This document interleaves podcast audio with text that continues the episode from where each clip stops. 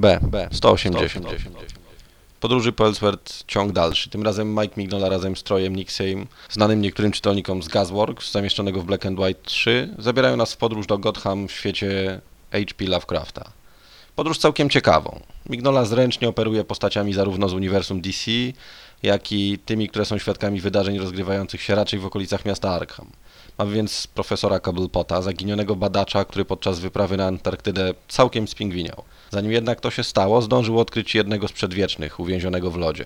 Mamy Bruce'a Wayne'a wraz ze swoimi podopiecznymi, Dickiem, Jasonem i Timem, którzy wracają do Gotham po 20 latach nieobecności po to tylko, żeby znaleźć się bez ostrzeżenia w centrum wydarzeń, których pozostałymi bohaterami są Etrigan, strażnik starszych bogów, Ras Al Ghul, sługa Jok Sotha oraz jego córka, Talia, czująca dziwną słabość do faceta w pelerynie.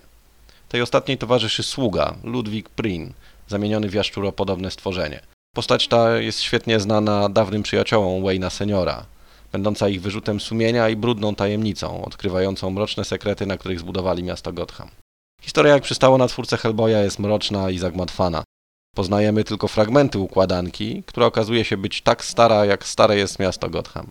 Przyczyny obecnych wydarzeń sięgają wcześniej i dalej niż ktokolwiek z biorących w nich udział jest jeszcze w stanie objąć swoim umysłem. Zaś finał całej historii może zaskoczyć nawet wytrawnych czytelników zarówno Batmana, jak i Lovecrafta.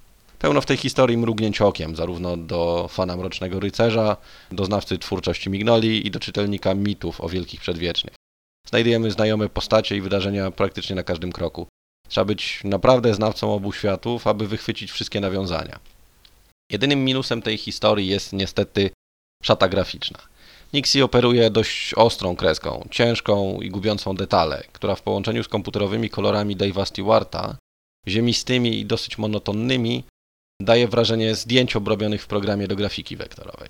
Z jednej strony widać, że jest, czy też powiedzmy miała to być kreska chociaż trochę zbliżona do tej, jaką posługuje się Mignola.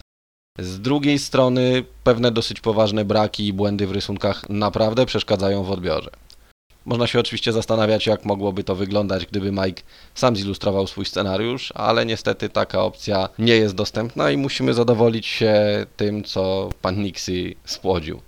Mimo tego było nie było dosyć poważnego zarzutu.